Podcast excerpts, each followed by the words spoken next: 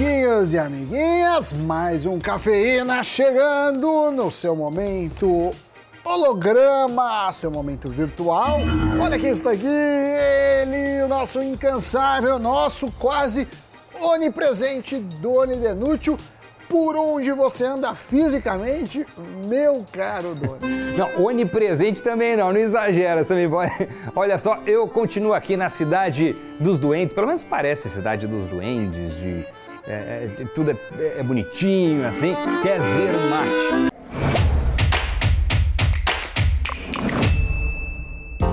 Olha, não é novidade que a pandemia abalou o mundo dos negócios, assim como os mercados globais, né? As bolsas mundiais registraram perdas abruptas em 2020, teve lockdowns, teve paralisações, né? Os setores acabaram sofrendo muito e claro que a bolsa, como um reflexo disso tudo, também sentiu o impacto. Os índices caíram de forma muito significativa. Já em 2021, com a retomada da economia de muitos países, a gente viu algumas bolsas terem altas recordes, enquanto outras ainda amargavam quedas expressivas. Sabe?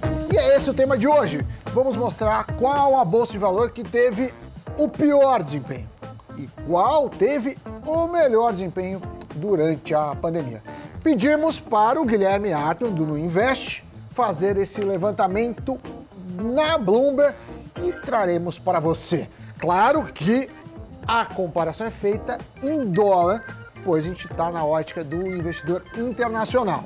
Vou dar um spoiler: de 18 índices analisados, apenas 5 estão no campo negativo.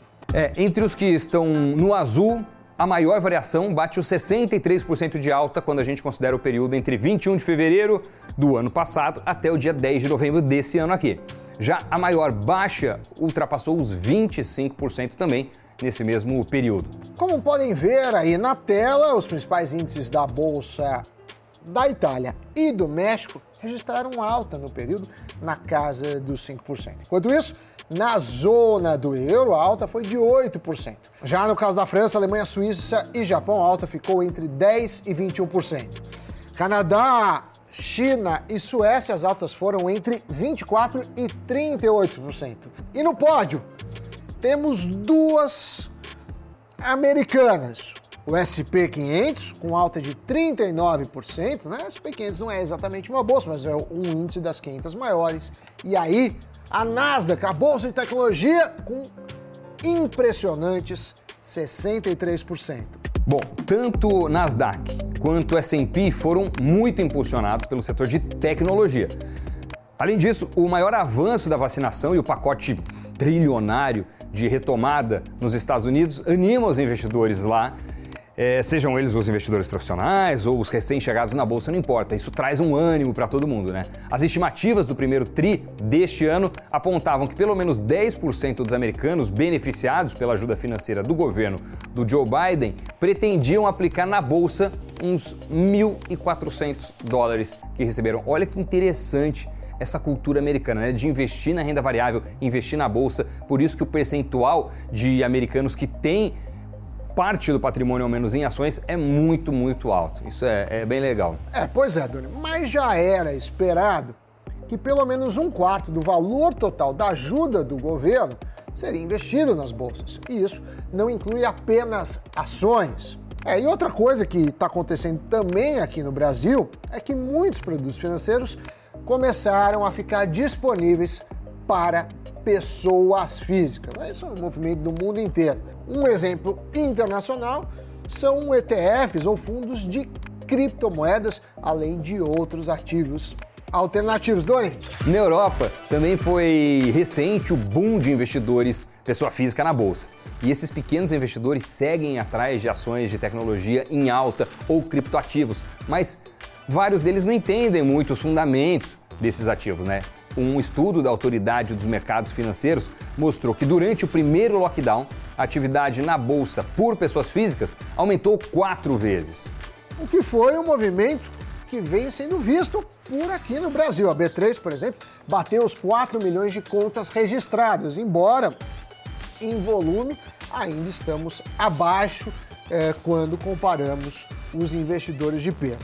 Esses, por sua vez, que ditam os rumos do mercado, os rumos do Ibovespa. E já que entramos no assunto da nossa B3, até antes da crise causada pela pandemia, o Brasil era um dos países preferidos nas recomendações dos bancos estrangeiros para investimento.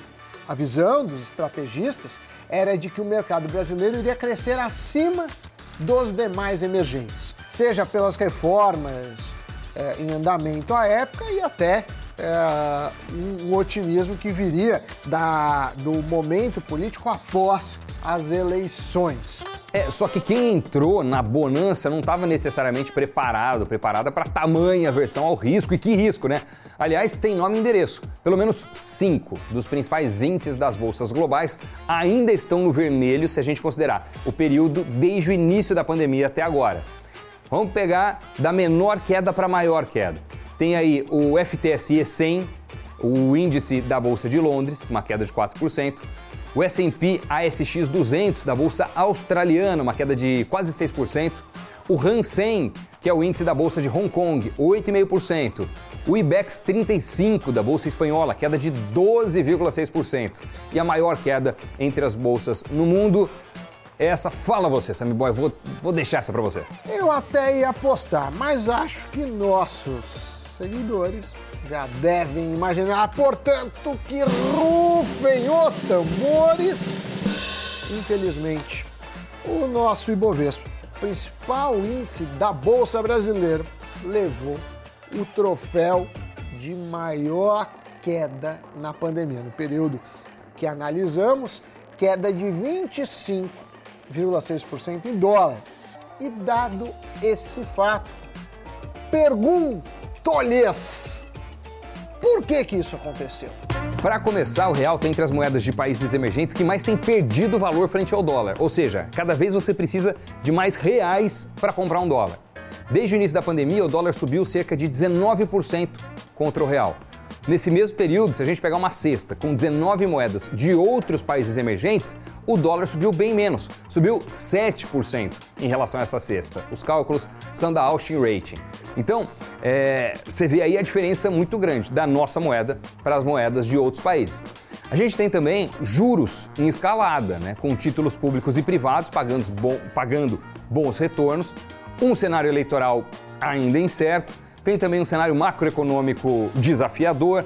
Enfim, tudo isso acaba resultando nessa mistura, neste caldeirão que faz com que a Bolsa Brasileira tenha esse desempenho que a gente viu aí. E o que isso tudo pode nos ensinar? Bom, primeira coisa, não ficar 100% é, alocado no Brasil. Brasil, claro, vale a pena alocar. Se você vive aqui, você tem é, seus ganhos, seus gastos em moeda local, mas por conta desses, desses fatos que acontecem ao longo do tempo, diversifique em diferentes países. A boa notícia é que os ETFs estão aí disponíveis para o investidor pessoa física e eles possibilitam facilmente essa exposição diversificada. Ainda tem investimentos temáticos, né? Criptomoedas, cannabis, setor de aviação aeroespacial, big techs, entre tantos outros. Busquem nosso canal, tem muito vídeo a respeito. E aí, Doni, valeu? Valeu, valeu demais. Sempre vale a pena quando a alma não é pequena e a alma daqui de todos os integrantes deste programa e também de quem nos assiste é enorme. Então, mas valeu demais, Sammy Boy. Giro de notícias.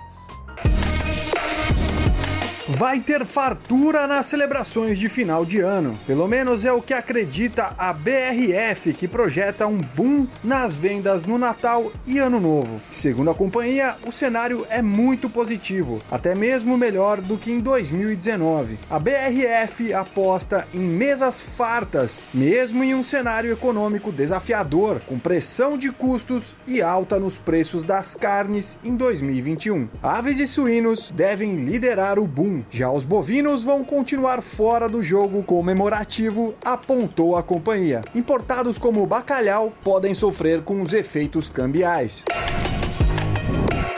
Após deixar o cargo de presidente executivo do Twitter, Jack Dorsey planeja seguir novas paixões relacionadas à criptografia e Bitcoin. Dorsey deve focar na administração da Square. A empresa tem planos de construir uma carteira de hardware para Bitcoin, além de um sistema de mineração e trocas descentralizadas. A criptografia também deve fazer parte dessa nova etapa.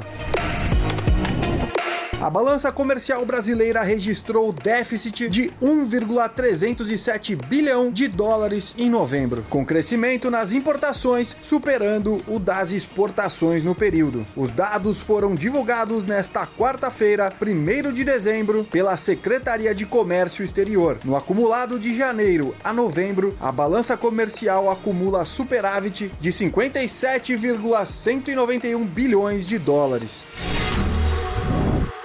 fico por aqui. Um abraço para vocês, nos sigam, nos acompanhem e até o próximo Cafeína ou nos vemos durante a programação do Invest News. Tchau, tchau. Exatamente, Sammy Boy. Até o próximo programa. Tchau, pessoal.